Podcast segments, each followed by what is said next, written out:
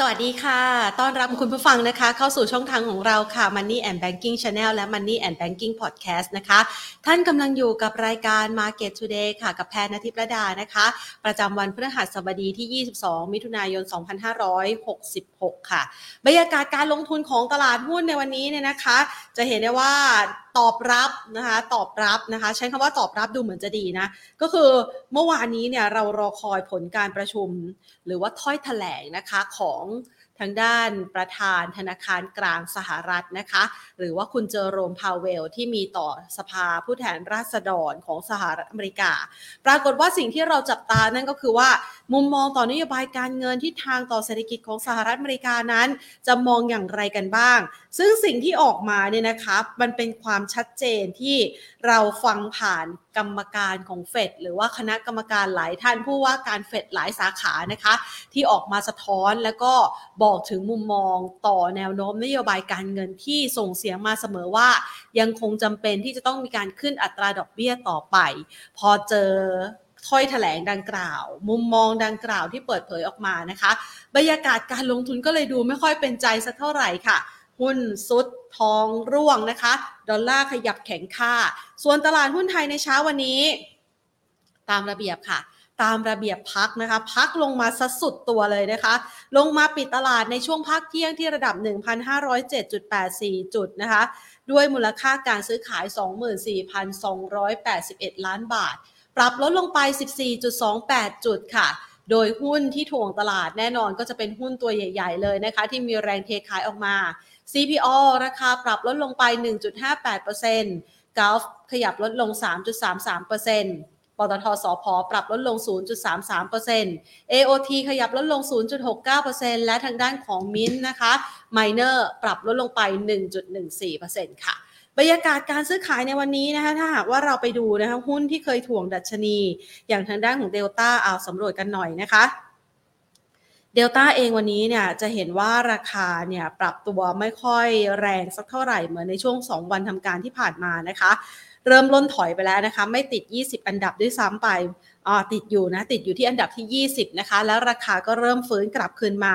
วันนี้ส่งตัวได้ที่ระดับ 96 บาท 25 สตางค์นะคะ ส่วนทางด้านของความเคลื่อนไหวอื่น ๆ ที่น่าสนใจวันนี้ก็คงจะยังติดตามความคืบหน้าเกี่ยวกับประเด็นของ Stark อยู่ ซึ่งทางด้านของ Stark เองเนี่ยก็ออกมาเปิดเผยข้อมูลนะคะว่าเตรียมจะเจรจากับเจ้าหนี้ ในการที่จะหาเงินมาคืน หลังจากที่ผิดนัดชำระชำระหนี้หุ้นกู้ด้วยนะคะ ซึ่งก็อาจจะเป็นประเด็นหนึ่งที่นักลงทุนติดตาม ส่วนภาพรวมการลงทุนในวันนี้ค่ะ เราจะวางแผนการลงทุนยังไง หลังจากที่ก่อนหน้านี้เราก็คาดหวังว่าถ้ามีความ ชัดเจนในเรื่องของการเมืองตลาดหุ้นไทยอาจจะมีโอกาสวิ่งขึ้นไปได้ เหนือ 1,550 เหนือ 1,570 นะคะ คือพาไปได้แหละ แต่ว่ายังไม่ผ่าน 1,570 ก็ไล่หล่นลงมาซะก่อนนะคะ ดังนั้นเดี๋ยวเรามาวางแผนการลงทุนกันโดยเฉพาะอย่างยิ่ง ช่วงนี้ต้องหาฮีโร่มากอบกู้พอร์ตกันสักหน่อยนะคะ ก่อนอื่นค่ะ ขอขอบพระคุณผู้ใหญ่ใจดีที่ให้การสนับสนุนรายการของเรานะคะ บริษัท True Corporation จำกัดมหาชนบริษัทเมืองไทยประกันชีวิตจำกัดมหาชน และธนาคารไทยพาณิชย์จำกัดมหาชนค่ะ ไปพูดคุยวางแผนการลงทุนกันนะคะ กับคุณปฐมพล เตชะนพผู้อำนวยการฝ่ายวิเคราะห์การลงทุน กลุ่มนักลงทุนสถาบันจากบริษัทหลักทรัพย์หยวนต้าประเทศไทยจำกัดค่ะ สวัสดีค่ะคุณปฐมพลคะครับ สวัสดีครับคุณแพนครับ สวัสดีครับท่านนักลงทุนทุกท่านครับ วันนี้นี่คุณปฐมพลจะมาช่วยเราในการกอบกู้พอร์ตนะคะ แล้วก็มีงานที่วิจัยแล้วก็ศึกษามาเป็นพิเศษสำหรับบทวิเคราะห์ในวันนี้ด้วยนะคะ ก่อนอื่นค่ะคุณปฐมพลคะเรามาดูก่อนนะคะบรรยากาศการลงทุนนี่หลังๆมานะคะ คือมันมีวีคหนึ่งที่มันเริ่มดีขึ้น แล้วมาสักประมาณวีคกว่าเนี่ยเริ่มถูกตบหัวกลับลงมาใหม่เนี่ยนะคะสำหรับตลาดหุ้นไทย ท่ามกลางปัจจัยลบต่างๆ เลย ในมุมมองช่วงนี้กับตลาดหุ้นไทยคุณปฐมพลมองยังไงบ้างคะ คือโดยในเชิงปัจจัยทั้งหลายเนี่ยอย่างที่คุณแพรเล่ามานะครับก็ทั้งในฝั่งมูลค่าพื้นฐานเนี่ยก็มีแรงกดดันจากทิศทางของดอกเบี้ยที่ก่อนหน้าเนี้ก็เก่งกันแล้วนะครับว่ามันจะพีคนะครับจะโฮเรทกันนะครับทั้งทางฝั่งธนาคารกลางสหรัฐ ทั้งทางฝั่งธนาคารกลางไทยเองนะครับปรากฏเอาลุกในช่วงปัจจุบันเนี้ยก็ยังอยู่ในทิศทางที่ดอกเบี้ยยังขึ้นอยู่ อกเบี้ยขึ้นนะครับ valuation หรือมูลค่าของหุ้นก็ถูกปรับขึ้นได้ยากนะครับ นอกจากนั้นก็จะเป็นแรงกดดันในเรื่องค่าใช้จ่ายทางการเงินอีกนะครับ ปัจจัยเหล่านี้เนี่ยมันมาผนวกผสมผสานกันพอดีนะครับ กับปัจจัยเชิง sentiment ภายในประเทศของเราเอง ก็คืออตั้งแต่เลือกตั้งมานะครับ แล้วก็ยังมีความไม่แน่นอนของการจัดตั้งรัฐบาลนะครับ อยู่ในช่วงที่กำลังเจรจานะครับกำลังรออเจนดาต่างๆ เพื่อตั้งรัฐบาลขึ้นมาเนี่ยช่วงนี้หุ้นก็ยังผันผวนอยู่นะครับ เพราะว่าก็จะมีเรื่องของนโยบายที่กำลังรออยู่ว่าจะเข้ามามีผลกระทบนะครับไม่ว่าจะเป็นภาษีนะครับ หรือว่าในบาง sector ที่อาจจะมีนโยบายมาเกี่ยวข้องอย่างไรเนี่ยพวกนี้เนี่ยมันเป็นปัจจัยที่ส่งผลต่อตลาดหุ้นทั้งนั้นนะครับ ทีนี้เนี่ยถ้าดูปัจจุบันเนี่ยอะไรที่ดูดีบ้างนะครับ ที่ดูดีก็คือเราลงมาเยอะนะครับ ถ้าเกิดเราดูเนี่ย year to date นะครับ นับตั้งแต่ต้นปีเนี่ย SET Index ปรับลงมาถึงวันนี้เนี่ยประมาณ 10%แล้วนะครับ ซึ่งถ้าเกิดเราไปดูนะครับตลาดหุ้นเกือบทั้งโลกทำไมรู้ไหมครับปรับบวกกันหมดนะครับทางภูมิภาคเนี้ยลบ 10%นี่คือแย่ที่สุดในภูมิภาคนะครับ คนอื่นถ้าเกิดเขาจะลบเนี่ยไม่เกิน 2-3%นะครับขณะที่ถ้าเกิดเป็นฝั่งสหรัฐเองเนี่ย S&P 500 นะครับ year to date ขึ้นไป 10 กว่าเปอร์เซ็นต์นะครับ เพราะฉะนั้นเนี่ยมันเรียกว่าเรามี valuation gap อยู่นะครับ เรามีมูลค่าที่หุ้นมันลงมาเยอะนะครับ จนวันนี้เนี่ยอาจจะถูกกว่าเพื่อนขึ้นมาแล้ว ถ้ามี catalyst ดีๆนะครับ อย่างเช่นยกตัวอย่างนะครับ การที่การจัดตั้งรัฐบาลที่จะค่อยๆ ชัดเจนมากขึ้นเรื่อยๆนะครับไปจนถึงสักช่วงกรกฎาสิงหาคมเนี้ยภาพของตรงนี้อาจจะเป็นแคตตาลิสที่บวกหนุนตลาดขึ้นมาได้ นะครับ เพราะฉะนั้นเนี่ยในเชิงกลยุทธ์นะครับ ณวันนี้หลาย ๆ สิ่งมันยังไม่แน่นอนจากปัจจัยที่กล่าวไปข้างต้น แต่ก็มีลุ้นนะครับที่ในเชิงของอ่าภาพตลาดอาจจะฟื้นกลับมาได้ เพราะฉะนั้นกลยุทธ์คืออะไรนะครับ กลยุทธ์ก็คือขายหุ้นทิ้งไปเลยหรือเปล่า เรามองว่าไม่ใช่นะครับแต่เรามาเลือกกลุ่มที่จะเป็นฮีโร่นะครับมาช่วยหนุนพอร์ตของเราก็ตามหัวข้อเราวันนี้นะครับ จะเป็นกลุ่ม defensive อ่าฮะคำว่า defensive เนี่ยนะคะถ้าหากว่าให้คุณผู้ชมนึกถึงนะคะก็คือว่าเวลาที่ตลาดมันเกิดความผันผวน ราคาหุ้นไม่ได้เคลื่อนไหว หรือว่าผันผวนไปตามตลาดมากนัก อย่างนี้ อันนี้ยังคงเป็น concept นี้อยู่หรือเปล่าคะในมุมมองของคุณปฐมพลนะคะต้องเลยครับคุณแพนคืออันนี้เป็นหนึ่งมิตินะครับ คือเวลาเราดูหุ้นที่เป็น defensive เนี่ยอันนี้มันอยู่ในตำราเลยครับ defensive ในเชิงพื้นฐานก่อนนะครับ มันมีในเชิงพื้นฐานกับในเชิงราคาหุ้นที่คุณแพนอธิบายเมื่อกี้ก็คือในเชิงราคาหุ้นนะครับ ก็คือเวลาตลาดหุ้นมันผันผวนนะครับ ไม่ว่าจะขึ้นแรงหรือลงแรงเนี่ยกลุ่มนี้จะนิ่งกว่านะครับด้านนี้เขาจะดูผ่านเรียกว่าเบต้านะครับ จะดูใช้ตัวเลขทางสถิตินะครับ ดูเรื่องของความผันผวนของราคาหุ้นเทียบกับความผันผวนของตลาด อันนี้เดี๋ยวเราก็จะ เข้ามาเลือกหุ้นด้วยวิธีนี้นะครับ อีกด้านหนึ่งเนี้ยในเชิงพื้นฐานนะครับ defensive ก็คือกลุ่มที่ไม่ว่าเศรษฐกิจเนี่ยมันจะเคลื่อนไหวไปยังไงนะครับหรือว่า sentiment มันเปลี่ยนแปลงไปยังไงเนี่ยไอความต้องการใช้สินค้านะครับหรือว่ายอดขายของเขาเนี่ยจะยังคงค่อนข้างทนทานครับยกตัวอย่างเช่นนะครับ sector หลักๆนะครับก็จะเป็นอย่าง ICT นะครับที่เป็น telecommunication เวลาสมมุติเศรษฐกิจเราไม่ดีเนี่ยส่วนใหญ่นะครับ เราจ่ายรายเดือนไปแล้วนะครับ เดือนหนึ่ง300บ้าง500บ้างนะครับ บางคนเป็นพันเนี่ย ตรงนี้เนี่ยเศรษฐกิจไม่ดี ก็ไม่เชิงว่าเขาจะมาตัดตรงนี้ทันทีนะครับ เพราะมันเป็นสัญญาระยะยาว อันนี้เป็นตัวอย่างนะครับ อีกถัดไปเนี่ยมีอยู่สักอีก3 sector หลัก ๆ นะครับอีกกลุ่มหนึ่งก็อย่างเช่น consumer staple นะครับ พวกสินค้าอุปโภคบริโภค เศรษฐกิจไม่ดีเนี่ยอาหารทั้งหลายเรายังต้องใช้ใช่ไหมครับ พวกสินค้าอุปโภคทั้งหลายเราก็ยังต้องใช้ ตรงนี้มันจะต่างจากพวกกลุ่มที่อาจจะเป็นสินค้าคงทนนะครับ ยกตัวอย่างเช่น พวกทีวีนะครับคอมพิวเตอร์พวกนี้ถ้าเศรษฐกิจไม่ดี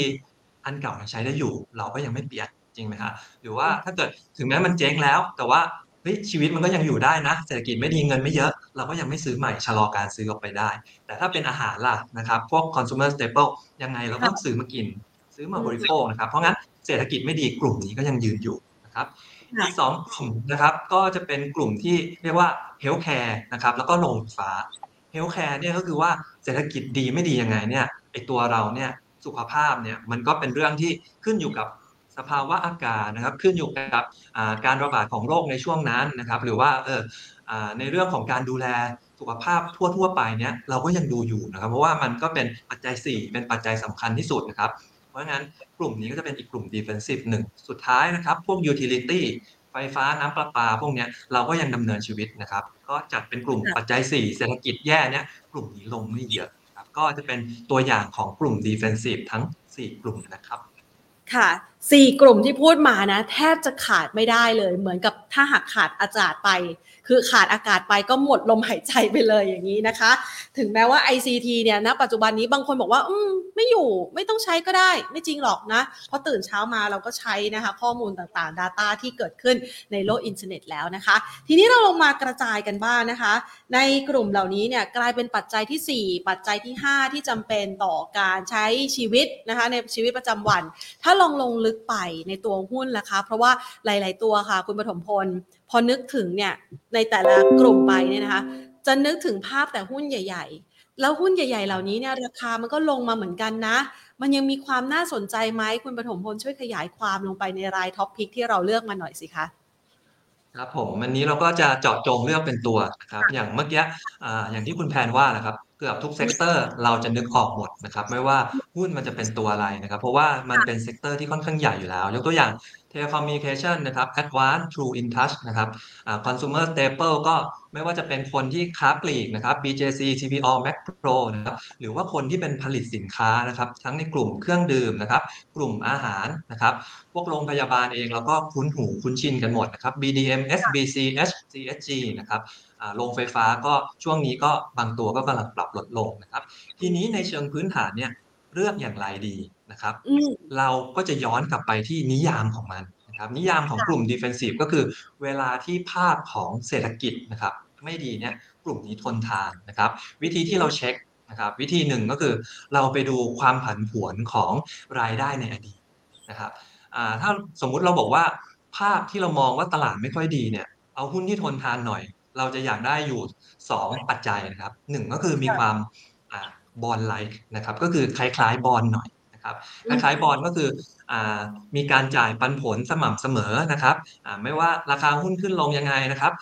ทุกๆ ปีเนี่ยเราได้ผลตอบแทนมั่นคงแน่นอนนะครับสองก็คือมีความยืดหยุ่นนะครับ ก็อันเนี้ยเราดูผ่านทั้งการความผันผวนของทั้งรายได้นะครับแล้วก็ความผันผวนของการจ่ายปันผลนะครับ เพราะว่าบางบริษัทเนี่ยถึงแม้ว่าถ้ากำไรเขาเปลี่ยนแปลงไปนะครับ แต่เขาจะ manage ให้การจ่ายปันผลแต่ละปีเนี่ยมันค่อนข้างทรงตัวนิ่งๆ นะครับทำให้อ่าเวลาเราถือเนี่ยเราอุ่นใจนะครับ เราได้ผลตอบแทนเท่านี้แน่นอนทุกปีนะครับ ซึ่งทางฝ่ายเราเองนะครับ ก็ได้ไปทำการ run นะครับ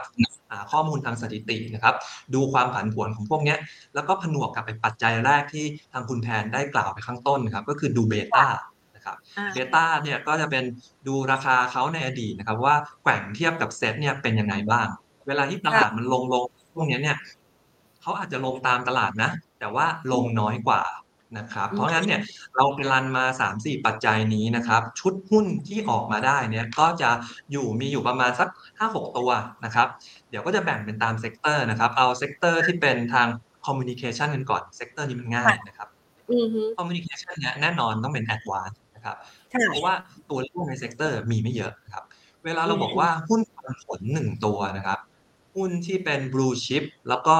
อ่าเป็น defensive ที่ทุกคนจะนึกชื่อได้เนี่ย advance แน่นอนนะครับอ่าข้อดีของเขาเนี่ยก็คือถ้าเราย้อนกลับไปในอดีตเนี่ย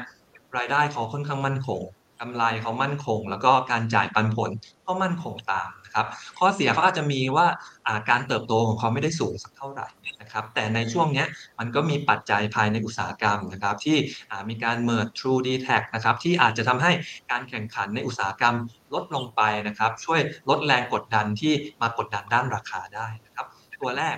เลือกเป็น Advance นะครับค่ะใช่แอดมินะครับนี่เรามองราคาเป้าหมายเอาไว้อยู่ประมาณเท่าไหร่นะครับเดี๋ยวให้ Advance ดูเนี่ยก็ค่ะสักครู่นะครับ ได้เลยค่ะ ครับในเชิงปัจจัยพื้นฐานเนี่ยเราเรามองนะครับอ่าแถว 230 บาทนะครับ ในเชิงเทคนิคเนี่ยตอนนี้เขาก็มีการย่อตัวลงมานะครับ อยู่ในจุดที่เป็น up trend channel ของเขาอยู่นะครับ แถวแถวแนวรับเนี่ยก็แถวแถวอ่า212 นะครับ แล้วถ้าเกิดยืนอยู่ได้เนี่ยแนวต้านด้านบนเนี่ยที่ถ้าจะขึ้นไปได้นะครับ ก็อยู่แถวแถว227 ครับค่ะอ่านะคะ ขยับจากตัว a d v a n c e ไปใช่ไหมคะ ไปต่อยที่วันนี้มีมา4ี่ห้าตัวใช่ไหมคะ ที่ใช้ตัวเงื่อนไขเมื่อสักครู่นี้ไปลองจับมาดูนะคะ ตัวต่อไปตัวที่สองเรามองตัวไหนไว้คะ อยู่ในกลุ่มนี้หรือเปล่า เพราะกลุ่มนี้มันก็มีโดดเด่นอยู่ไม่กี่ตัวเนาะใช่ไหมคะกลุ่มมีแค่ ICT นี้เองนะครับ เพราะว่าในเซกเตอร์เนี้ยอย่างที่เรา coverage เนี้ยก็จะมีอยู่ Advanced True Intouch ไทยคมนะครับตัวนี้ติดเป็นตัวเดียวนะครับก็จะเป็นโอเค Advanced อ่าอีกค่ะกลุ่มหนึ่งเอากลุ่มบริโภคบ้างแล้วกันนะครับ อันนี้ติดค่ะมาสองตัวนะครับ บริโภคเนี้ยจะมี blue chip ของกลุ่มบริโภคเนี่ยก็อ่าช่วงนี้ราคาหุ้นมีปรับลงมาบ้างนะครับ ก็คือ CPO นะครับ แต่ว่าในเชิงของการที่เรารันทางสถิติสถิตินะครับว่า defensive เนี่ยหน้าตาทรงมันเป็นอย่างเงี้ย CPO เป็นตัวหนึ่งที่มีพื้นฐานค่อนข้างดีนะครับ อดีตเขาเนี่ยอ่าความผันผวนของรายได้ไม่ได้สูงมากนัก ครับอ่าความผันผวนของการจ่ายปันผลก็ไม่ได้สูงมากนักครับก็คือเขาเนี่ยอ่ามีความนิ่งของการอ่า deliver ผลประกอบการที่ค่อนข้างดีนะครับ ข้อเสียก็คือปันผลเขาอาจจะไม่เยอะนะครับ เพราะว่าอ่าวันนี้เนี่ยปันผลอยู่ประมาณ1%กว่าๆสองไม่ไม่ถึง2%นะครับแต่ว่าปัจจัยความมั่นคงความนิ่งนะครับ แล้วก็ความเป็น blue chip เนี่ยถือว่าดีพอสมควรนะครับอ่าในเชิงปัจจัยพื้นฐานนะครับ ก็อ่า มูลค่าพื้นฐานเนี่ยอยู่ราวๆอ่า70นะครับ แล้วก็ถ้าดูในเชิงอ่า fundamental อะนะครับ ช่วงนี้ก็มีการปรับลดลงมานะครับ แนวรับเนี่ยเรามองแถวๆแถวแถว61.5นะครับ ถ้าเกิดยืนได้นะครับ ก็ลุ้นนะครับขึ้นมาแถวแถวๆแนวต้าน65บาทนะครับสำหรับตัวที่สองค่ะ ครับถัดไปตัวที่สามนะครับ ก็อันนี้จะไม่ใช่ช่องทางการจัดจำหน่ายแล้วจะเป็นผู้ที่อ่าผลิตสินค้าเองนะครับ ก็คือ OSP นะครับ โอสถสภานั่นเองนะครับ โอสถสภาเนี่ยเป็นตัวหนึ่งค่ะที่อ่าเป็นสินค้าอุปโภคบริโภคนะครับ แล้วก็มีการจ่ายปันผลที่ดีด้วยนะครับ ปีหนึ่งเนี่ยปันผลประมาณ 3%กว่าถึง 4%นะครับ แล้วก็ถ้าเราย้อนดูผลการดำเนินงานในอดีตเนี่ยเขามีอ่าการ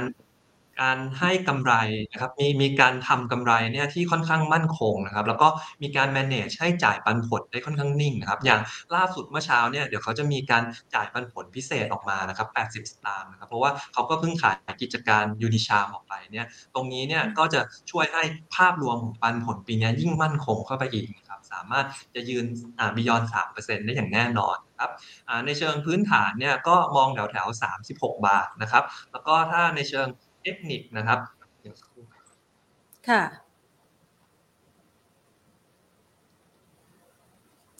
ถ้าในเชิงเทคนิคนะครับ แนวรับเนี่ยจริงๆแถวเนี้ย30บาทก็ยืนมาสักระยะแล้วนะครับ ถ้าเกิดอ่าไม่แน่ใจแล้วหลุดลงไปเนี่ยมีอีกโซนหนึ่งแถวแถว29 บาทนะครับ ส่วนแนวต้านเนี่ยนะครับ มีแนวต้านใกล้อยู่ที่ 32 บาทนะครับ แล้วก็ถัดไปอยู่ที่ 33 บาทนะครับ ตัวนี้ก็เป็นตัวหนึ่งที่เป็น top pick ของทางหยวนต้าเราด้วยนะครับ ในเชิงพื้นฐานเขาเนี่ยปีที่แล้วอาจจะมีกำไรหย่อนๆไปหน่อยนะครับ เพราะว่าต้นทุนค่าพลังงานมีการปรับขึ้นมานะครับ แล้วเขาเองก็มีการปรับราคาขาย M150 ทำให้สูญเสียส่วนแบ่งการตลาดไปบ้างนะครับ แต่ถ้าเกิดเรากลับมามองในธุรกิจของโอสถสภาเนี่ยต้องยอมรับนะครับเขาเป็นสินค้าที่มีแบรนด์แข็งแกร่งนะครับ M150 นะครับ ก็น่าจะอยู่คู่กับตลาดนะครับเครื่องดื่มไปอีกนานนะครับ ตัวนี้เนี่ยพื้นฐานราคาหุ้นมีหย่อนลงมาเนี่ยก็จะเป็นโอกาสในการเข้าไปรับได้นะครับ เดี๋ยวเราไปที่ sector ถัดไปนะครับ เหลืออีก2 sector นะครับแอบยกมือถามได้ไหมคะแอบยกมือถามตรงนี้ แอบยกมือถามนิดนึงนะคะเอ่ออย่างกรณีโอสถสภาเนี่ยวันนี้มันมีประเด็นเรื่องของการเตรียมการคว่ำบาตรเมียนมารอบใหม่ หรือว่าเพิ่มเติมเข้าไป อันนี้มันมีผลไหมคะ กระทบไหมคะ คุณปฐมพลมองยังไงบ้างครับคือจริงๆในเชิงพื้นฐานเนี่ยเขามีส่งออกไปอยู่บ้างนะครับ แต่ว่าอ่ารายได้ส่วนใหญ่ของเขาเนี่ยมันอยู่ในประเทศไทย นะครับค่ะอ่ากว่า 70%เลยนะครับ เพราะฉะนั้นเนี่ยอ่าผลกระทบมีไหมมีนะครับ แต่ว่าอ่าภาพอ่าถึงมูลค่าพื้นฐานในระยะยาวเนี่ยอ่าคิดว่าไม่กระทบมากครับ สุดท้ายแล้วเนี่ยอ่าเมียนมาเขา ถึงเขาโดนคว่ำบาตรนานๆเนี่ยเขาก็ต้องประพฤติตัวดีขึ้นนะครับ แล้วก็มีอาการบริโภคของเขาเนี่ยมันก็จะยังต้องต้องบริโภคอยู่ดีนะครับ โดยเฉพาะในกลุ่มที่เป็นสินค้าจำเป็นนะครับ เพราะฉะนั้นภาพเนี้ยอาจจะมาเป็น noise นะครับ แต่ว่า impact ต่อกิจการไม่ได้เยอะนะครับ แล้วก็ภาพระยะยาวมันก็น่าจะฟื้นได้จากเรื่องนี้น่าจะฟื้นได้อืมค่ะอะงั้นเราเดินหน้าต่อไปที่กลุ่มต่อไปเลยค่ะเฮลท์แคร์ใช่ไหมคะ healthcare เนี่ยเป็น blue chip เข้ามาเลย ทุกคนรู้จักแน่นอนนะครับ ก็คือ BDMs ค่ะเฮลท์แคร์เนี่ยเป็นกลุ่มหนึ่งนะครับ ที่ถ้าถามเราตอนเนี้ย เรา pick มาแค่ตัวเดียวก่อนนะครับ ถ้าถามสักปลายปีเนี่ยจะ pick เพิ่มขึ้นนะครับ ที่เรา pick มาแค่ตัวเดียวก่อนเนี่ยเพราะว่ากลุ่มโรงพยาบาลนะครับ ในช่วงครึ่งปีแรกนะครับ จะเป็นกลุ่มที่ มีฐานค่อนข้างสูงปีที่แล้วนะครับ เพราะว่าไตรมาสหนึ่งไตรมาสสองปีที่แล้วเนี่ยเป็นจังหวะที่ทางกลุ่มโรงพยาบาลเนี่ยมีการให้บริการด้านโควิดค่อนข้างเยอะนะครับ เพราะฉะนั้นงบไตรมาสสองที่กำลังจะออกเนี่ยฐาน year on year จะค่อนข้างสูงนะครับ BDMs ที่เราเลือกมานะครับเขาเป็นคนหนึ่งที่ถ้าเทียบกับฐานปีที่แล้วเนี่ยน่าจะยังทรงตัวได้ดีที่สุดนะครับคนอื่นเนี่ยฐานก็จะสูงเลย โดยเฉพาะกลุ่มที่เป็นกลุ่มอย่างเช่น ที่รับพวกประกันสังคมนะครับ หรือว่าพวกที่เป็นประกันสุขภาพทั่วหน้านะครับ พวกนั้นเนี่ยเขาอาจจะมี service ด้านของโควิดค่อนข้างเยอะนะครับ ยกตัวอย่าง BCH CHG เนี่ยกลุ่มเนี้ยอาจจะมีกำไรลงเยียนเยียเยอะนะครับแต่ BDMS เนี่ยจริงๆเขาเป็นฐานเอกชนเยอะเป็นลูกค้าเงินสดเยอะเนี่ยความผันผวนจากฐานโควิดจะน้อยกว่านะครับ เราจึง pick เขาเข้ามา ในเชิงพื้นฐานเนี่ยหุ้นตัวนี้ก็มีการจะทำผลประกอบการที่ค่อนข้าง ตรงตัวคงตัวได้ดีนะครับก็คือมั่นคงนะครับ แล้วก็มีการจ่ายปันผลอย่างสม่ำเสมอนะครับ และกลุ่มโรงพยาบาลข้อดีข้อหนึ่งก็คือเบต้าเขาต่ำนะครับ เวลาตลาดปรับลงแรงๆอะไรเงี้ยนะครับ กลุ่มเขาจะลงน้อยกว่านะครับ แล้วก็ในปัจจัยพื้นฐานเนี่ยก็มองราคาเป้าหมายเนี่ยแถวแถวสามสิบห้าบาทนะครับ ส่วนในเชิงปัจจัยทางเทคนิคนะครับอตอนนี้ก็จะมีแนวรับอยู่แถวแถว ยี่สิบแปดแล้วก็ยี่สิบเจ็ดจุดห้านะครับ แนวต้านมีสามสิบนะครับ แล้วก็สามสิบจุดเจ็ดห้านะครับอืมค่ะอ่านะคะสำหรับกลุ่ม healthcare ค่ะ ใช่กลุ่ม healthcare มีมาตัวเดียวนะครับ เดี๋ยวถ้าครึ่งปีหลังเราได้เจอกันอีก อาจจะมีตัวอื่นๆเพิ่มเข้ามานะครับโอเคถัดไปจะเป็นกลุ่มโรงไฟฟ้านะครับ ผมกลุ่มโรงไฟฟ้าเนี่ยเรา pick มาสองตัวนะครับ ก็คือ RATCH กับ B.Grimm นะครับ ตัวที่เป็น RATCH เนี่ยก่อนอื่นเนี่ย จริง ๆ ถ้าเรานึกถึงกลุ่มโรงไฟฟ้าเนี่ยสองสามปีที่ผ่านมาเป็นกลุ่ม sector ฮอตฮิตนะครับ เป็นกลุ่มที่มีการเติบโตด้วยนะครับ แล้วก็มีรายได้ค่อนข้างมั่นคงนะครับอ่าแล้วก็สามารถหาเมกะวัตต์ใหม่ๆ เติมได้เยอะมีการเติบโตสม่ำเสมอนะครับ ตัว top top ฮอตฮิตก็จะมีอย่างเช่น GPSC B.Grimm GULF นะครับ อย่าง RATCH เนี้ยเขาจะเป็นคนที่ถือว่าอาจจะไม่ได้ฮิตเหมือนเพื่อนนะครับ ถึงแม้เขาจะอยู่ในตลาดมานานกว่าเพื่อนนะครับ แต่ด้วยความที่เขาไม่ฮิตเหมือนเพื่อนเนี่ย เราจะเห็นว่าในช่วงตั้งแต่มีประเด็นเรื่องเลือกตั้งนะครับ แล้วเขาก็จะมาจำกัดไม่ว่าจะเป็นพวก FT นะครับ หรือว่าจะมีการคงพวกตัว reserve capacity พวกนั้นเนี่ยลากเขาเนี่ย หุ้นลงน้อยกว่าเพื่อนนะครับ ถ้าดูตั้งแต่กลางพฤษภาเป็นต้นมาเนี่ยลงแหละนะครับ แต่คนอื่นเนี่ยโอ้โหลงเงินไปค่อนข้างเยอะนะครับ ตัวลาดเองยังลงมาค่อนข้างน้อย เพราะเราไป track ในเชิงอ่า quantitative นะครับ ในเชิงปริมาณอย่างที่เราว่าไปเนี่ยอดีตเขาเนี่ยมีการจ่ายปันผลสม่ำเสมอจริงนะครับ มีการที่สร้างผลประกอบการนะครับ หรือผลการดำเนินงานที่มั่นคงจริงนะครับ ซึ่งตัวนี้เนี่ย ในระยะปี 23 ถึง 24 เนี่ยจะมี growth ด้วยนะครับ เพราะว่าเมื่อถ้าย้อนกลับไปเมื่อสักปี 2022 เนี่ยกลุ่มโรงไฟฟ้าเขาจะเจอกับเรื่องของต้นทุนพลังงานที่มันปรับขึ้นทำให้ความสามารถในการทำกำไรเนี่ยมันชะงักไปชั่วคราวนะครับ มันจะทำให้ปีนี้นะครับถึงปีหน้าเนี่ยไอ้เรื่องดังกล่าวคลี่คลายไปจนเขามี growth ได้นะครับล่าจึงเป็นตัวหนึ่งที่ติดเข้ามาครับ อีกตัวที่เป็นเดี๋ยวขอในเชิงพื้นฐานก่อนนะครับ มองจุดรับให้คุณผู้ชมหน่อยนะคะ ครับในในแนวรับนะครับมีแถว 36 บาทนะครับ ส่วนแนวต้านตัวใกล้เนี้ยมี 37.75 นะครับ ถ้าผ่านไปได้เนี่ยก็ไปรุ้นแถวแถว 39 บาท นะครับ ก็ในเชิงพื้นฐานเนี่ยก็มองแถวๆสัก 45 บาทนะครับ ก็จริงๆเนี่ยตัวเนี้ยอย่างที่บอกนะครับ ตั้งแต่พฤษภาเนี่ยเราเห็นกราฟเขาปรับลง แต่ถ้าเทียบกับเพื่อนเนี่ยถือว่าทนทานกว่านะครับเอเรื่องที่ถ้าเกิดภาพของทางการเมืองเนี่ยคลี่คลายมากขึ้นนะครับ ตัวนี้จะฟื้นไหมน่าจะฟื้นไปกับเพื่อนได้นะครับพอมันเป็นอย่างนั้นเนี่ยเราก็เลยหยิบตัวที่อาจจะปรับลดลงมาเยอะก่อนหน้านี้เข้ามาด้วยอีกตัวหนึ่งซึ่งมีพื้นฐานที่ค่อนข้างแข็งแกร่ง ก็คือตัวบีกริมนะครับค่ะบีกริมเนี่ยถ้าเกิดเราดูนะครับ ตั้งแต่ที่มีการประกาศผลเลือกตั้งออกมานะครับ จะเห็นว่าเนี่ยวันนั้นเนี่ยมีช่วงจังหวะหุ้นร่วงลงมาเลยนะครับ ปรับลงมาค่อนข้างแรงเนี่ยซึ่งแท่งยาวๆนะครับ และหลังจากนั้นก็มีแรงมันมาเรื่อยๆนะครับ ปัจจัยด้านการเมืองเนี่ยจริงๆอาจจะมีผลนะครับ แต่ว่ามีอ่ามันทำให้กิจการเขาเนี่ยอ่า ดำเนินธุรกิจไปไม่ได้เลยหรือเปล่าไม่ใช่นะครับเอ่อการที่เขาจะเข้ามาควบคุมเนี่ยอย่างอย่างเรื่องหนึ่งเนี่ยเขาบอก reserve capacity นะครับเทียบกับการใช้ไฟจริงของประเทศไทยเนี่ยมันมันถือว่าค่อนข้างเยอะครับก็คือมีกำลังไฟฟ้าสำรองเยอะ วิธีที่เขาจะทำอันหนึ่งคือเขาบอกเขาไม่เพิ่มกำลังการผลิตใหม่ๆนะครับไม่เริ่มไม่เพิ่มโครงการไฟฟ้าใหม่ ๆ มาให้อ่าพวกกลุ่มโรงไฟฟ้าประเมินนะครับแต่จริงๆเรื่องนี้เนี่ยปัจจัยพวกนี้เนี่ย มันเป็นมานานแล้วนะครับ ก็คืออ่าประเทศไทยเองเนี่ยอ่าการเพิ่มกำลังการผลิตใหม่ๆเนี่ยลดลงไปเยอะแล้วนะครับ ในช่วงสองสามปีที่ผ่านมานะครับ เพราะฉะนั้นเนี่ยในเชิงของในเชิงของปัจจัยข้างต้นเนี่ยที่ถ้าเกิดรัฐบาลชุดใหม่ เข้ามาหยุดอ่าเข้ามาพักการเพิ่ม capacity เนี่ยมันไม่ได้เปลี่ยนภาพที่มันเป็นมาก่อนหน้านี้นะครับพวกเนี้ยถ้าเราไปตามติดตามดูพื้นฐานเขาเนี่ย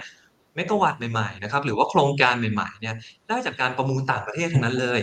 นะครับอืมเพราะฉะนั้นเนี่ยอ่าถือว่าอ่าปัจจัยข้างต้นเนี้ยนะครับอ่ากลุ่มเนี้ยถ้าเรื่องการเมืองคลี่คลายมีโอกาสจะฟื้นตัวได้ดีนะครับในเชิงอ่าเทคนิคนะครับตอนเนี้ยหุ้นมันจะทำดาวเทรนชั่นแนลอยู่นะครับซึ่งค่ะถ้าเกิดเราดูรับในเชิงของแนวรับที่ปรับลงมาเนี่ยจะมีแนวรับที่น่าจะรับได้ดีอีกจุดหนึ่งนะครับ ถ้าถ้าลงต่อจากนี้นะครับจุดแถวๆสามสิบสี่จุดห้านะครับอ่าอย่างเมื่อเช้าลงไปสามสี่เจ็ดห้าก็มีเด้งนะครับ ถ้าเกิดค่ะว่ายืนได้นะครับในเชิงของแนวต้าน ที่ถ้าลุ้นเบรกแล้วเบรกไปได้เนี่ยทิศทางจะดีนะครับ ก็จะอยู่แถว 37.5 นะครับ ก็ตัวนี้ก็จะเป็นอีกตัวหนึ่งที่เราพลิกเข้ามานะครับ ในกลุ่มที่เป็น defensive นะครับ ต้องบอกว่าภาพเศรษฐกิจเนี่ยอย่าง US เองเนี่ยจะ recession นะครับยุโรปเองเศรษฐกิจอ่อนแอนะครับ จีนก็ไม่ฟื้นสักทีอะไรพวกเนี้ยเนี่ย กลุ่ม defensive ยังไงเราก็อยากจะฝากไว้ในพอร์ตนะครับ pick มาเนี่ยห้าหกตัวพวกนี้เนี่ยลองเลือกดูนะครับจริตถูกตัวไหน ชอบตัวไหนเทรดเข้ามือนะครับ ก็ลอง pick กันมาได้ อ่านะคะให้ไว้นะคะสำหรับ 5 ตัวนี้นะคะ ให้คุณผู้ชมไปได้จัดสรรพอร์ตการลงทุนนะคะ เรียกว่าตอนนี้เนี่ยหุ้น defensive สามารถที่จะช่วยเป็นฮีโร่กอบกู้พอร์ตได้คืออย่างน้อยเนี่ย มันก็ไม่ถ่วงให้พอร์ตเนี่ยนะคะ ไหลลงไปในลักษณะที่ตามทิศทางของตลาดหุ้นในขณะเดียวกันนะคะหุ้นที่เมื่อสักครู่นี้คุณบิ๊กเลือกมาเนี่ยนะคะ ก็เป็นหุ้นที่มีโอกาสที่ราคายังมี upside ว่าอย่างนี้ถูกต้องใช่ไหมคะ ถูกต้องครับ เพราะว่าถ้าเราดูชุดหุ้นเนี่ยสมมุติแบบค่ะ เรื่องการเมืองคลี่คลายขึ้นมานะครับ แล้วหุ้นตลาดหุ้นไปเนี่ย กลุ่มนี้ถามว่าจะหลุด benchmark ไหม จะหลุดเซตไหมเนี่ยอะไม่นะ ก็คือเป็น blue chip ทุกตัวอยู่แล้ว ตลาดขึ้นกลุ่มนี้ก็ขึ้นนะครับ แล้วค่ะ ถ้าเกิดตลาดมันไม่ขึ้นนะครับ หรือว่ามันแย่ตาม outlook ที่เศรษฐกิจไม่ดีทั้งหลาย sentiment ไม่ดี กลุ่มนี้น่าจะลงน้อยกว่าตลาด เพราะฉะนั้นเนี่ยเรียกว่าเป็นฮีโร่ของพอร์ตได้เลย อ่านะคะ ในภาพแบบนี้เนี่ยนะคะ เราสามารถนำเอา 5 หุ้นนี้ไปจัดพอร์ตการลงทุนได้ ทีนี้ไปพูดถึงภาพรวมของตลาดหุ้นไทยกันสักหน่อยนะคะ ขอกรอบเอาไว้หน่อย ก่อนที่จะไปเข้าคำถามคุณผู้ชมที่ส่งมากันหลากหลายตัวเลยนะคะ ณ ปัจจุบันนี้เนี่ยเรามองว่าภาพของตลาดหุ้นไทยที่ไหลลงมาใกล้ๆ ระดับ 1,500 จุดต้นๆแล้วเนี่ยนะคะ มันมีโอกาสลงไปลึกกว่านี้อีกไหมคะ มองยังไงบ้างอะค่ะ ครับ คือส่วนตัวผมเนี่ยมองแถวแถวแนวรับพันห้าร้อยเนี่ยถือว่าค่อนข้างแข็งแกร่งนะครับตรงเนี้ยเนี่ยลงมาเทสเป็นรอบที่ 3 แล้วนะครับ ซึ่งขาในเล็กเนี้ยเนี่ยเราจะเห็นว่ามันลงมารวดเร็วพอสมควรนะครับ อาจจะมีการ fall break หลอกได้นะครับ ก็คืออาจจะหย่อนหย่อนต่ำกว่า 1,500 ไปเหมือนรอบที่แล้วเนี่ยลงไป 1490 แต่ดึงกลับมาปิดสูงกว่าพันห้าร้อยได้นะครับ เพราะฉะนั้นเนี่ยในเชิงของอกลยุทธ์นะครับ ถ้าลงมาแถวแถวพันห้าชอบหุ้นตัวไหนนะครับ เข้าไปลองพลิกขึ้นมาได้นะครับ เข้าไปแบ่งไม้ขึ้นมาเข้าไปซื้อดูสักหน่อยนะครับ แล้วถ้าเกิดมันปรับลดลงไปอ่าหลุด 1490 ลงไปเนี่ยอาจจะพิจารณาอ่าคัดลงไปเนี่ย ได้นะครับ แต่ถ้าเกิดเราถูกทางเนี่ยแล้วมันไม่ปรับลงเนี่ยนะครับ มันมีแก็บค่ะให้เล่นนะครับ ถึงประมาณ 50 จุดเลยนะครับ เพราะฉะนั้นเนี่ยในเชิงกลยุทธ์มองอย่างนั้นนะครับ เพราะว่าอย่างที่บอกนะครับพื้นฐานของตลาดหุ้นโลกเนี้ยเนี่ยวันเนี้ยเนี่ยนะครับอ่าฝั่ง valuation เนี้ยดอกเบี้ยปรับขึ้นนะครับอ่าในฝั่งของอ่าภาพของอ่าเศรษฐกิจนะครับ US ค่ะเนี่ยจะ recession แรงไม่ recession แรง นะครับ คือถึงแม้เขาจะไม่ recession เนี่ย แต่ slow down มีให้เห็นนะครับอ่าแคตตาลิสต์พวกเนี้ยมันยังค่อนข้างแบบไม่หนุนตลาด แต่ของไทยเนี่ยมันจะมีข้อดีหน่อยนะครับก็คือเราลงมาเยอะจริงๆนะครับอย่างที่บอกเราลงมา 10%เนี่ยคนอื่นบวกกันไปบางคนบวกเป็น 10%นะครับคนที่ลงกันแย่ๆเนี่ยลงกันแค่ 2-3%นะครับเพราะฉะนั้นมันมีแกลบที่ว่าถ้าทุกอย่างคลี่คลายแล้วเนี่ยแล้วกลับมาเหมือนว่า อยู่ในสเตตัสอยู่ในสถานะเดียวกันเหมือนเดิมเนี่ยไทยมีโอกาสปรับขึ้นได้อย่างน้อย 5%นะครับเพื่อไป track ตลาดโลกให้ให้ให้ได้จากที่เรา underperform มาก่อนหน้านี้ นะคะฟังแล้วรู้สึกมีความหวังนะ อย่างน้อยนะคะ ยังมีโอกาสมี upside อยู่นะคะ ที่อาจจะรอคอยพัฒนาการนะคะ ไปดูกันบ้างค่ะ คุณผู้ชมสอบถามเข้ามาเลยนะคะ หลายตัวเลยทีเดียวค่ะ ไปดูกันที่ตัวแรกกันก่อนเลยละกันนะคะ NER มองยังไงบ้างคะครับ NER ก็เป็นหุ้น พื้นฐานที่ทางฝ่ายเราก็ค่อนข้างชอบนะครับ คือในเชิงกลุ่มที่จะเกี่ยวข้องกับ commodity หน่อยนะ อย่าง NER เขาก็จะทำเป็นพวกยางซะเยอะ แล้วก็ส่งออกนะครับ ปัจจัยที่กำลังรอเราอยู่เนี่ย ก็คือภาพการฟื้นตัวของทางฝั่งประเทศจีนนะครับ ประเทศจีนเนี่ยเขาเป็นประเทศที่บริโภคพวกสินค้า commodity ค่อนข้างเยอะ โดยยางเนี่ยเป็นสินค้าหนึ่งครับ จีนเนี่ยต้องบอกว่า ภาพของทางเศรษฐกิจเนี่ยก่อนหน้านี้อ่อนแอพอสมควรนะครับ แต่ว่า ครึ่งปีหลังเนี่ยตอนนี้เราจะเริ่มเห็นจีนมีโอกาสที่จะมีการกระตุ้นเศรษฐกิจแล้วนะครับ อย่างยกตัวอย่างเขามีลดดอกเบี้ยประมาณ 10 basis point นะครับพวกนี้เนี่ยจีนเนี่ยอย่างน้อยเนี่ยครึ่งหลังถ้าเกิดเขามากระตุ้นเศรษฐกิจอะไรขึ้นมาเนี่ยภาพของพวก commodity นะครับโดยเฉพาะยางเนี่ยโอกาสที่จะฟื้นตัวขึ้นมาได้ค่อนข้างดีนะครับ เพราะฉะนั้นเนอร์ก็เป็นตัวหนึ่งนะครับที่ในเชิงพื้นฐานเนี่ยเราค่อนข้างชอบนะครับสำหรับแนวรับเนี่ยจะมีแถวแถว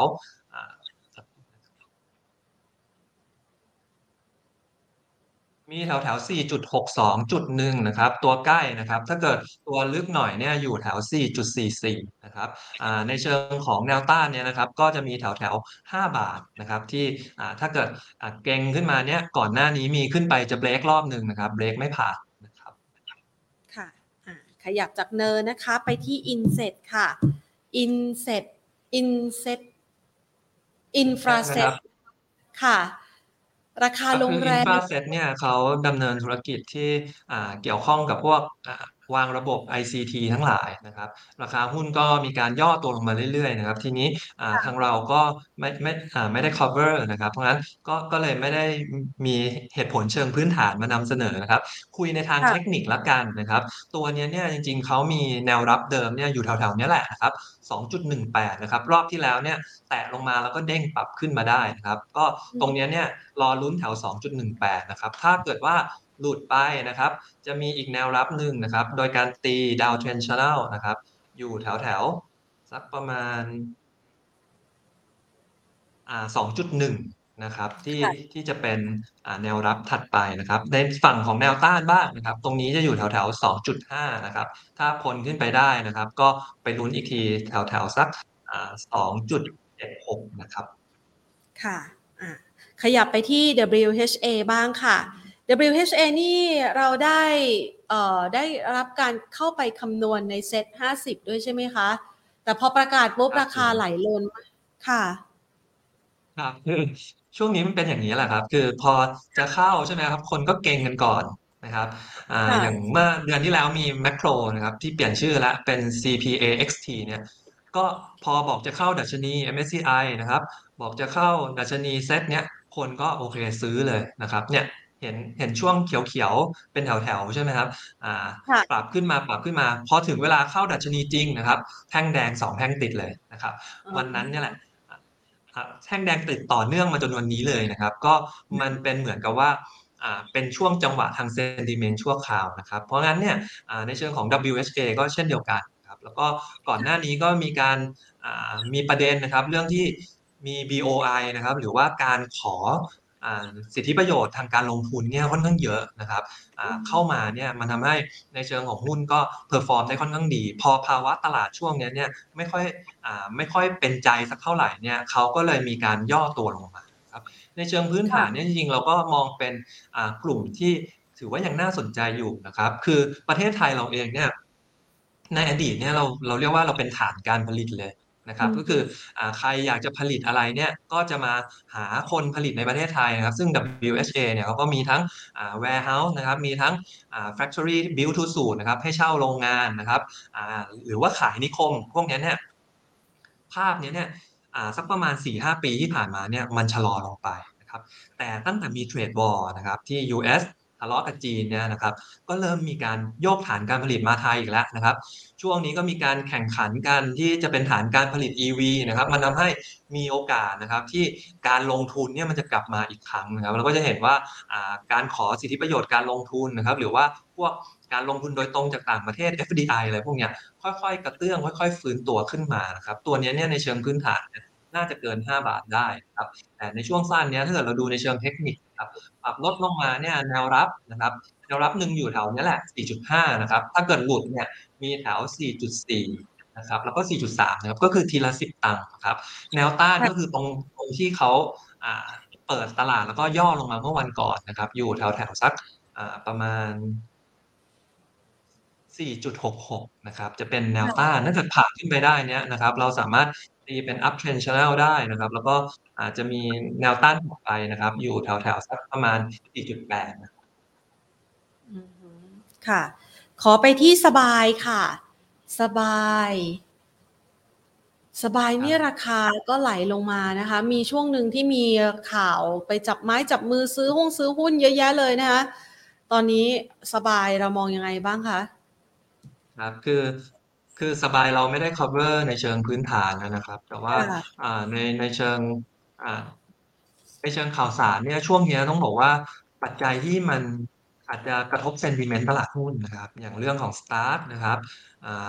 มันทำให้ความเชื่อมั่นในกลุ่มหุ้นขนาดกลางขนาดเล็กเนี่ยมันกระทบลงไปนะครับ ก็เราจะเห็นนะครับหุ้นกลางเล็กไม่ใช่แค่สบายแหละนะครับ มีการปรับตัวลงของราคาหุ้นกันกันยกแผงเลยนะครับ อันนี้ก็จะเป็นปัจจัยที่มันยังต่อเนื่องอยู่เนาะเพราะว่าเราก็จะเห็นว่าข่าวสตาร์ทเนี่ยมีมาทุกวันข่าวใหม่ข่าวเก่านะครับ ข่าวคืบหน้าทั้งหลายแหล่เนี่ยเกิดขึ้นนะครับ เพราะฉะนั้นกลุ่มนี้ก็จะยังเทรดกันยากอยู่พอสมควรนะครับ ในเชิงปัจจัยพื้นฐานอันโทษครับในเชิงเทคนิคนะครับ แนวรับของเขาเนี่ยมีอยู่แถวแถว 9.2 นะครับจุดหนึ่งนะครับถ้าเกิดมันหลุด 10 บาทนะ10 บาทเนี่ยเป็นจุดที่เป็นเลขกลมนะครับเป็นตัวเปลี่ยนสเปรดเนี่ยปกติจะรับค่อนข้างแข็งนะครับแต่ถ้ารับไม่อยู่เนี่ย เจอกันแถวแถวๆอีกทีที่ 9.2 เลยนะครับ ถ้าเกิดยืนอยู่ได้นะครับอ่าแนวต้านมีแถว 11 บาทนะครับ ค่ะ ตัวต่อไปนะคะ เสนามองยังไงบ้างคะเสนาก็อยู่ในกลุ่มที่เป็นหุ้น property นะครับอ่าช่วงเนี้ยเนี่ยก็จะเป็นกลุ่มที่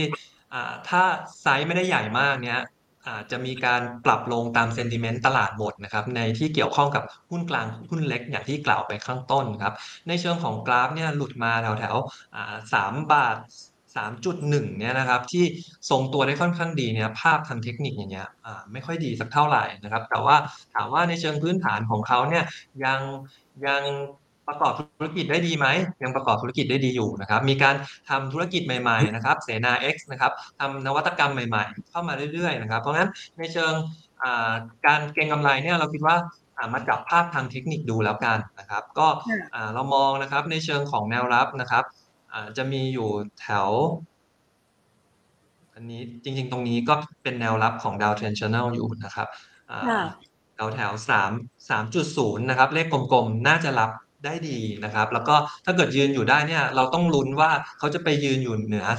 3.1 ได้นะครับ ถ้าเกิดยืนอยู่เหนือ 3.1 ได้เนี่ยก็มีโอกาสนะครับที่ราคาหุ้นจะฟื้นตัวกลับไปได้นะครับ แต่ณวันเนี้ยยังอยู่ใน downtrend channel อยู่นะครับเชิงเทคนิคยังไม่สวยครับค่ะ ขออีกสักสี่ตัวนะคะ EA มองยังไงบ้างคะครับ EA ก็เป็นคนหนึ่งที่อ่า ทำโรงไฟฟ้านะครับ แล้วก็เป็นหัวหอกนะครับ ทางด้านที่เป็นเกี่ยวกับ EV car ด้วยนะครับ แต่ว่าในช่วงนี้เนี่ยอย่างที่แจ้งไปข้างต้นนะครับ กลุ่มโรงไฟฟ้าเนี่ยถือว่า underperform นะครับ โดยเฉพาะตัวใหญ่ๆ ทั้งหลายแหล่เนี่ยนะครับ ตัวเขาเนี่ยในเชิงเทคนิคเนี่ยก็จะเห็นว่ามีการไหลลงมาเรื่อยๆนะครับ ภาพของเขาเนี่ยเป็นดาวเป็นดาวเทรนที่ค่อนข้างชัดเจนนะครับ เพราะฉะนั้นเนี่ยถ้าจะเก็งกำไรเนี่ยเราก็ต้องดูตามแนวรับไปนะครับ ตรงนี้เนี่ยถ้าเกิด ยืนไม่อยู่นะครับ จะมีแนวรับแถวแถว55 บาทนะครับ แต่ถ้าอ่ายืนอยู่ได้นะครับ จะมีแนวต้านอยู่แถวๆ60 บาทอืมฮึค่ะงั้นไปต่อกันที่ตัวนี้นะคะ ตัวนี้เคยเป็นหุ้นปันผลเด่นนะคะ MCS MCS มองยังไงบ้างคะครับ MCS ก็อีกครั้งนะครับเขาอยู่ในกลุ่มอ่าเล็ก หุ้นขนาดกลางขนาดเล็กนะครับ ก็ปรากฏว่าช่วงนี้ sentiment ไม่ค่อยดีเนี่ย ราคาหุ้นจริงๆก่อนหน้านี้เขาก็เลี้ยงตัวได้พอสมควรแหละนะครับ มันก็เลยอ่าแล้ว sentiment ไม่ดีเขาก็เลยหลุดแนวรับลงมานะครับ ภาพในเชิงเทคนิคเนี่ยก็ยังอยู่ใน downtrend channel นะครับอ่าธุรกิจของเขานะครับ เกี่ยวข้องกับเหล็กนะครับ ภาพปัจจุบันตอนนี้ก็อย่างที่บอกเศรษฐกิจโลกไม่ดีนะครับ ถ้าจะรู้นอีกทีก็คือตอนจังหวะที่ทางจีนเนี่ยเขาจะฟื้นตัวได้หรือเปล่านะครับ ทีนี้ค่ะในเชิงอ่า แนวรับนะครับ ถ้าหลุดตรงนี้ลงมาเนี่ยอีกโซนหนึ่งเนี่ยเรามองแถวๆสักประมาณ 6.5 นะครับ ถ้าเกิดยืนอยู่ได้เนี่ยนะครับ ก็ก็น่าจะไซด์เวย์ออกข้างไปสักระยะนะครับ ส่วนแนวต้านวันนี้เนี่ยก็คือตรงแนวที่เขาหลุดลงมานั่นแหละนะครับ ก็คือแถวๆสักประมาณ 7 บาทนะครับค่ะ ตัวต่อไปนะคะสตาร์ค่ะ STA ใช่ไหมครับฮะ STA ค่ะ STA Star STA หรือ SPA ครับ STA สีตรังอโกรอ๋อสีตังนะครับ STA ค่ะเนี่ยคล้าย ๆ เนอร์เลยนะครับอ่าอ่าฮะเป็นธุรกิจที่ทำเกี่ยวข้องกับยางนะครับ ก็ตอนนี้เนี่ยในเชิงเทคนิคเนี่ยมีการปรับหลุดแนวรับนะครับ 18.5 ลงมาที่เลี้ยงได้ค่อนข้างดีก่อนหน้านี้นะครับ มันก็เลยอ่าลงมาหลายวันติดนะครับ เพราะว่ามองไปเนี่ยมันหาแนวรับไม่ค่อยมีนะครับ ทีนี้ในเชิงพื้นฐานเนี่ยเรายังเชื่อนะครับว่า สักประมาณช่วงครึ่งหลังเนี่ยที่ถ้าจีนมีการกระตุ้นเศรษฐกิจนะครับ มีการฟื้นตัวได้ดีเนี่ยนะครับ กลุ่มที่เป็นสีตรางนะครับ กลุ่มที่เป็นเนอร์นะครับ ที่เกี่ยวข้องกับยางทั้งหลายเนี่ยมีโอกาสที่จะกลับมาฟื้นตัวได้อีกครั้งครับ ตอนนี้เนี่ยเราก็เทรดตามเทคนิคไปก่อนนะครับว่าตัวปัจจัยข้างปัจจัยพื้นฐานยังไม่มานะครับ เทคนิคอาจจะ หย่อนหย่อนลงมาแล้วก็ดูเป็นตามแนวรับนะครับ จริงๆ เมื่อเช้าที่ลงไปแตะ 17.1 นะครับ ก็เป็นแนวรับ downtrend channel นะครับ ถ้ารับอยู่นะครับก็มีลุ้นนะครับที่จะกลับขึ้นไปโซนโซน 18.5 นะครับ ที่อาจจะเป็นแนวต้านเปลี่ยนจากแนวรับเป็นแนวต้านได้นะครับ ตรงนี้ก็ฝากกรอบเกงไว้ 17.1 ถึง 18.5 แล้วกันนะครับ ค่ะ ขอตัวต่อไปนะคะ กอรี่นะคะ กอรี่มองยังไงบ้างคะ กอรี่นี่เขาเป็นนวนิยายออนไลน์นะ ค่ะ ครับก็กรอลี่นะครับ ช่วงนี้ก็จริง ๆ ราคาหุ้นก่อนหน้านี้มีการปรับลงมานะครับ ช่วง 2 วันนี้ก็ตามเซนติเมนต์หุ้นกลางเล็กอย่างที่ว่าเลยนะครับในเชิงพื้นฐานเนี่ยเราไม่ได้ cover ตัวเขานะครับ ถ้าเป็นเรื่องนวนิยายนะครับออันนี้ก็จะมีตัวคล้ายๆกันนะครับ ก็คือ MEB นะครับ MEB นะครับ กลุ่มนี้ก็จะเป็นกลุ่มนะครับที่มีเขาเรียกอะไรเป็น tech นะครับเป็น solution ใหม่ๆนะครับจริงๆ บางคนก็อาจจะชอบในเชิงของพื้นฐานได้นะครับ แต่ว่าตัวเรา comment ตรงนั้นมากไม่ได้นะครับเพราะว่าเรายังไม่ได้ cover นะครับทีนี้ในเชิงเทคนิคนะครับการที่เขาปรับย่อลงมาเนี้ยเราจะเห็นโซนที่เขามีการไซด์เวย์อยู่ก่อนหน้านี้นะครับแถวๆนี้แหละนะครับ 13.4 ถึง 13.8 เนี้ยนะครับ แกว่งตัวอยู่โซนนี้อย่างที่เราจะเห็นนะครับ เมื่อเช้าเนี่ยลงไป 13จุด3.12เนี่ยตรงนี้เนี่ยเขาก็รับอยู่นะครับเพราะงั้นเนี่ยช่วงนี้น่าจะไซเวย์อยู่ในกรอบนี้นะครับ ถ้าเกิดยืนได้ไม่หลุดลงไปเนี่ยนะครับ ก็น่าจะกลับขึ้นไปทะลุยอดเดิมได้นะครับ แถวแถวสักประมาณ 3.44นะครับแต่ถ้าเกิดยืนไม่อยู่เนี่ยแนวรับจะมีเลขกลมๆอยู่แถวแถว3บาทนะครับค่ะ ขออีกสักสามตัวนะคะ สั้นๆ ก็ได้ค่ะคุณบิ๊กคะ PSL ค่ะมองยังไงบ้างคะอ่า PSL ก็เป็นกลุ่มหนึ่งที่อ่าเราก็ค่อนข้างชอบนะครับ เขาค่ะอ่าทำเรือเทกองนะครับ จัดค่ะเป็นกลุ่มที่เป็น commodity เช่นเดียวกันครับ อย่าง commodity เนี้ยอย่างที่บอกจีนเนี่ยรอลุ้นฟื้นในช่วงครึ่งปีหลังครับ เวลาเขาจะฟื้นเนี่ยอ่าในภาพของเศรษฐกิจของจีนก่อนพื้นฐานเขาเนี่ย สิ่งที่เกิดก็คือก่อนหน้าเนี้นะครับ มันเป็นสถานการณ์ที่อ่ามีการล็อกดาวน์นะครับ มีการไม่อยากให้โควิดมันระบาดเยอะอยากจะซีโร่โควิดนะครับ เพราะงั้นเนี่ยเขาก็เลยหยุดกิจกรรมทางเศรษฐกิจไปเยอะพอมันเป็นอย่างเนี้ยการบริโภคของประชากรเนี่ยมันยังคงอยู่นะครับ หมายความว่าอืมวันใดเนี่ยที่ถ้าถ้าเขาเปิดประเทศ ถ้าเขากระตุ้นเศรษฐกิจขึ้นมาเนี่ยไอ้พวกของที่มันคล่องอยู่นะครับ พวกของที่เขาจะต้องสต็อกเนี่ยเขาจะต้องรีบสั่ง รีบซื้อเข้ามานะครับ พวกปัจจัยการผลิตที่เขาใช้ไปเรื่อยๆจนมันจะหมดแล้วเนี่ยเขาต้องรีบซื้อเข้ามา พวกเนี้ยเนี่ยเขาต้องใช้เรือนะครับ ในการขนส่งสินค้าไม่ว่าจะอ่าโดยเฉพาะเรือเทกองเนี่ยพวกปัจจัยการผลิต พวก commodity อย่างที่บอกพวกยางพวกเนี้ยเนี่ยใช้ค่อนข้างเยอะครับ PSL ก็เป็นอ่าขนส่งพวกสินค้าเหล่านั้นเนี่ยเองนะครับเพราะฉะนั้นในเชิงพื้นฐานเนี่ยเราลุ้นว่าตัวเนี้ยครึ่งปีหลังน่าจะ perform ได้ค่อนข้างดีนะเราจะเห็นว่าจังหวะของตลาดหุ้นเนี่ยที่ช่วงนี้อ่อนแอนะครับ ตัวเขาเนี่ยยืนได้ดีกว่ากลุ่มนะครับในเชิงเทคนิคนะครับแนวรับตอนนี้เนี่ยอยู่ 9.65 นะครับแนวต้านนะครับจะมีอยู่แถวแถว 10.3 นะครับถ้าผ่านขึ้นไปได้เนี่ยลุ้นลุ้นอีกทีจะมีอยู่แถวแถวสักอ่า10.6 นะครับ ค่ะตัวนี้นะคะ คุณผู้ชมสอบถามเข้ามาหลายท่านเลย DIF นะคะ Digital เอ่อชื่ออะไรนะ D Digital Telecommunication วันนี้เกิดอะไรขึ้นคะ ราคาตอนนี้เนี่ยไหลลงมากว่า 8%แล้วค่ะ อุ้ยครับคือ DIF เนี่ยเขาเป็น infrastructure ของทางอ่าทาง True นะครับ ที่เป็นเสา True ที่เป็นอ่าอ่า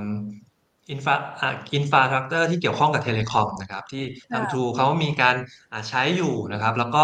อ่าขายเป็น cash flow ออกมาเป็น infra fund นะครับ ซึ่งค่ะ DIF เองเนี่ยจริง ๆ วันเนี้ยที่ปรับลดลงเนี่ยนะครับที่เพราะอ่าในเชิงของข่าวเนี่ยผมผมยังไม่เห็นยังยังไม่ได้เช็คชัดเจนนะครับ แต่เรื่องค่ะหนึ่งที่กำลังกระทบภาพของ sector ที่เป็น REIT แล้วก็ property fund ค่อนข้างเยอะเนี่ยมีเรื่องของ CPN REIT ที่ปรับลงแรงนะครับอืมถ้าถ้าเราไปดูเนี่ย CPN REIT เขาจะมีปัจจัยที่เขากำลังจะเตรียมเพิ่มทุนเพื่อ inject asset เข้ามาเพิ่มนะครับ อย่างเช่นนะคะอ่าตัวเซ็นทรัลปิ่นเกล้านะครับเซ็นทรัลพระรามสองเนี่ยเขาจะขายพื้นที่ขาย cash flow เข้ามาในอ่า CPN REIT พอมันเป็นอย่างเงี้ยจะขายเข้ามาโดยกลไกนะครับ พวกเนี้ยเขาต้องเพิ่มทุนนะครับ พอเขาเพิ่มทุนอ้าวคนที่ถืออยู่บอกเอ๊ะอ่าขายเอาไปก่อนดีไหมเดี๋ยวรอเพิ่มทุนเสร็จเรียบร้อยเราค่อยกลับมาถือเอาปันผลดีไหมนะครับ ในกลุ่มหลีกค่ะมันเลยเป็นอย่างนั้นทีเนี้ย DIF เนี่ยถ้าถ้าถ้าถามผมนะครับ มันก็ค่ะจะมีเรื่องของการที่ก่อนหน้านี้ True อ่า take over กับ d t แทนะครับค่ะนะครับ amalgamation นะครับก็คือรวมกิจการกับ d t แทถ้าเกิดว่าเขาจะขายพวกเสานะครับ ขาย infrastructure ของ d t แทเข้ามานะครับ ก็อาจจะมีการเพิ่มทุนหรือเปล่านะครับอืมภาพภาพมันเลยอาจจะซ้อนกันกับ CPN REIT นะครับอันนี้คือคือคาดเดานะครับ ที่ค่ะทำให้ทำไมราคาหุ้นมันถึงลงเร็วลงแรงในวันนี้นะครับ อันนี้อาจจะเป็น ปัจจัยหนึ่งนะครับ ส่วนข่าวสารเดี๋ยวเดี๋ยวคุณแพนลองตามดูอีกทีละกันนะครับ ตอนนี้ผมพยายามไม่เช็คห็นให้อะไรอยู่ค่ะ ตอนนี้ยังไม่มีรายงานนะคะเดี๋ยวถ้าเกิดได้ยังไงเดี๋ยวรายงานให้คุณผู้ชมฟังผ่านทางเพจของเราแล้วกันนะคะ ตัวสุดท้ายค่ะคุณบิ๊ก CENTEL ค่ะ คุณผู้ชมถามแบบนี้เลย ลงได้อีกเท่าไหร่ครับ CENTEL ทำใจแล้ว คืออย่างนี้นะครับ คือโอเค CENTEL คือถ้าถามว่า ก่อนหน้านี้นะครับ ตั้งแต่กลางปีที่แล้วแล้วเนี่ย หุ้นใหญ่ที่ perform ได้ดีที่สุดตัวหนึ่งต้องต้องบอกว่าเป็น CENTEL นะครับเพราะว่าค่ะธีมหลักที่ทั้งอ่านักลงทุนรายย่อยสถาบันต่างประเทศลงทุนก็คือธีม reopening นะครับอืม CENTEL เขาเป็นกลุ่มโรงแรมนะครับ แล้วก็กลุ่มร้านอาหารเนี่ยที่ถือว่ามีฐานอยู่ในประเทศไทยค่อนข้างเยอะนะครับอ่าราคาหุ้นเนี่ยมันไป peak สักช่วงไตรมาสหนึ่ง ของปีนี้ เพราะว่าในเชิงพื้นฐานเองเนี่ยนะครับกลุ่มที่เป็นอ่าท่องเที่ยวเนี้ยมันมีโลซีซั n เป็นไตรมาสสองไตรมาสสามนะครับไตรมาสหนึ่งเนี่ยยอดเขาต้องดีอยู่แล้วนะครับเพราะว่าไฮค่ะซีซั n ท่องเที่ยวเราคือช่วงนั้น แล้วมันอยู่ในธีมพอดี แต่พอมันพีคไตรมาสหนึ่งปุ๊บอะคนที่บอกเฮ้ยรอจนถึงไตรมาสสี่ถือข้ามไปเลยดีไหมไม่เอาดีกว่านะครับขายเอาไปก่อนเดี๋ยวรอไปเก็งใหม่ตอนใกล้งบไตรมาสสี่มาเนี่ยมันก็เลยเกิดเป็นภาพของการหุ้นปรับลดลงมา อย่างเงี้ยนะครับ ลงไปถึงตรงไหนเนี่ยจริงๆอ่าถือว่าตอบยากนะครับ เราตอนเนี้ยเราก็คงต้องเอาเทคนิคเข้าไปจับกันก่อนนะครับ อย่างถ้าเกิดบอกว่าอ่าเทคนิคตอนเนี้ยเนี่ยดาวเทนชั่นแนลเนี่ยมันมีแนวรับอยู่แถวไหนบ้างนะครับอ่าแถวแถว47 บาทก็เป็นโซนหนึ่งนะครับ แต่ถ้าเกิดหลุดลงไปเนี่ยนะครับ ก็จะมีอีกโซนหนึ่งนะครับ อยู่แถวแถวสักประมาณ 44 บาทนะครับ ที่ถ้าเกิด ลงไปแล้วอาจจะลุ้นเด้งอีกครั้งหนึ่งได้นะครับ แล้วก็ถ้าตอบคำถามก็คือ 47 เนี้ย ถ้ายืนได้น่าจะมีเด้งค่ะแต่ถ้าไม่ได้ลุ้นอีกที 44 นะครับอ่าได้เลยค่ะโอ้วันนี้นะคะ ขอหลากหลายตัวกันเลยทีเดียวนะคะ ตอบคำถามให้กับคุณผู้ชมนะคะที่ กังวลใจกันกับหุ้นที่ถืออยู่นะคะ หรือว่าตัวที่เมื่อสักครู่นี้คุณปฐมพลแนะนำนะคะ แนะนำไว้ 5 ตัวเดี๋ยวไปสคริปต์ฟังกันได้นะคะ วันนี้ขอบคุณมากนะคะคุณบิ๊กสวัสดีค่ะดีมากครับ สวัสดีครับวันนี้คุณบิ๊กทำวิจัยนะคะ บทวิเคราะห์มาเป็นพิเศษเลยนะคะ defensive stock นะคะ เอาไว้เป็นฮีโร่ในการกอบกู้พอร์ตการลงทุนนะคะ คุณสมคิดคะแพนไม่ได้ข้าม advance ค่ะ advance เนี่ยเป็นหนึ่งในตัวที่ คุณบิ๊กแนะนำไว้นะคะ คุณสมคิดสามารถไปฟังได้ตั้งแต่ช่วงต้นที่แนะนำในหุ้นกลุ่ม Defensive เลยนะคะ แนะนำไว้ละเอียดมากเลยนะคะ มีอยู่ 5 ตัวด้วยกันนะคะ นอกเหนือจาก Advance แล้วนะคะ ก็ยังมีอีกนะคะ ทั้งในกลุ่มของ healthcare นะคะ ทั้งในกลุ่มของอุปโภคบริโภค แล้วก็กลุ่มของโรงไฟฟ้านะคะ ไม่ได้ข้ามค่ะ ตอบจริง ๆ เลยนะคะ อยู่ในนั้นนะคะ ต้องขออภัยด้วยนะคะ อาจจะไม่ได้ถามซ้ำให้นะคะ ขออนุญาตเป็นโคต้าท่านละ 1คำถามนะคะ หรือว่า 1 ตัวหุ้นนะคะ ส่วนคำถามของคุณสมคิดนะคะ ไปดูได้เลยนะคะ Advance เป็นหนึ่งในหุ้น Defensive Stock นะคะ ที่วันนี้เป็นทั้ง Defensive Stock เป็นทั้งหุ้นปันผลที่คุณบิ๊กนำมาฝากกันนะคะ ไปดูรายละเอียดกันได้นะคะ แล้วก็หลายๆท่านนะคะ วันนี้เข้ามาคุยกันนะคะ ก็ตอบคำถามกันไปนะคะ ส่วนคุณเกียรติศักดิ์ใช่ไหมคะทักทายหน่อยนะคะ ขออนุญาตทักทายนะคุณปอม คุณพีรพงศ์คุณพันนีนะคะ คุณสุพจน์ คุณมนัทสนันนะคะ คุณปรมัตนะคะ คุณการชนก คุณเกียรติศักดิ์นะคะ คุณสมคิด คุณสุพจน์นะคะ คุณวีรยุทธ์ คุณเมสันเบ คุณอาคิระนะคะ คุณดีด้า คุณปรีชา คุณท นัทนนใช่ไหมคะธนนนนะคะ คุณเซนเจโรม เจโรมนะคะ คุณสมคิดนะคะอ่าโอ้หลาย ๆ ท่านนะคะ เข้ามาทักทายกันนะคะ คุณอ้อยด้วยนะคะ ที่ทักทายผ่านทาง Facebook ของเรานะคะ วันนี้เนี่ยอขอบพระคุณสำหรับคำชมในวันนี้ด้วยนะคะทำให้ผู้จัดมีอารมณ์ดีขึ้นมานะช่วยนิดนึง ช่วยเป็นกำลังใจนะคะ ขอบพระคุณมาก ๆ เลยค่ะ ทีนี้ ใครนะเมื่อสักครู่นี้แพนเห็นนะคะ คุณเกียรติศักดิ์ใช่ไหมคะ บอกว่าวันนี้ไม่รู้จะถามตัวไหนดี หุ้นในพอร์ตคึกคักมากนะคะคึกคักมากนี่ตอนแรกหา